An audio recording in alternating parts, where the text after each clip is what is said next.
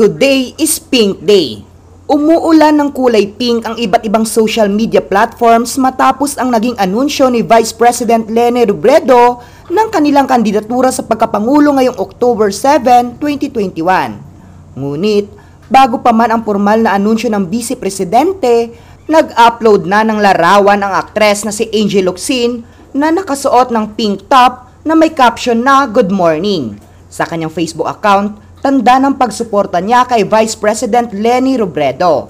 Usap-usapan rin ang naging Instagram story nito na may nakasulat na Women will govern, women will lead, women will vote na may pink background.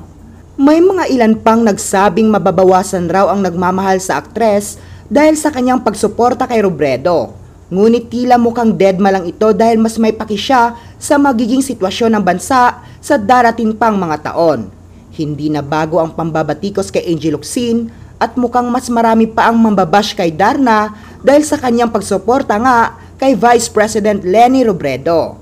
Kamakailan lang nang ipagtanggol siya ng asawang si Neil Arce matapos ang walang tigil na akusasyon sa aktres na kaya raw ito tumutulong ay dahil may plano itong tumakbo sa darating na national elections.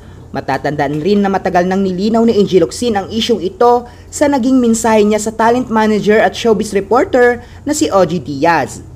Ani pa nga ni Angel Locsin, maglalagay tayo ng senador na karapat-dapat, hindi ako.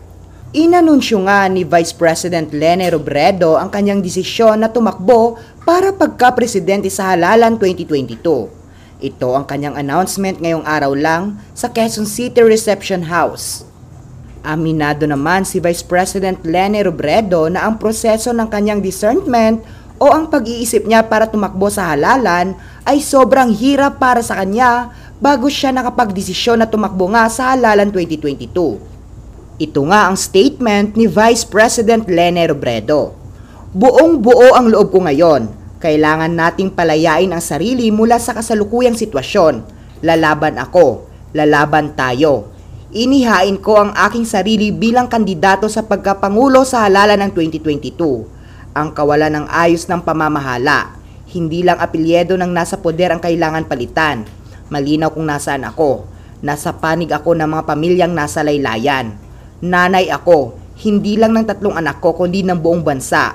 Alam ng isang ina kung ano ang kayang isakripisyo para sa mga anak. Ngayon, sasabak tayo sa malaking laban Panata ko ngayon na ibubuhos ko ang aking lakas, hindi lang hanggang sa halalan, kundi hanggang sa huling lakas ko.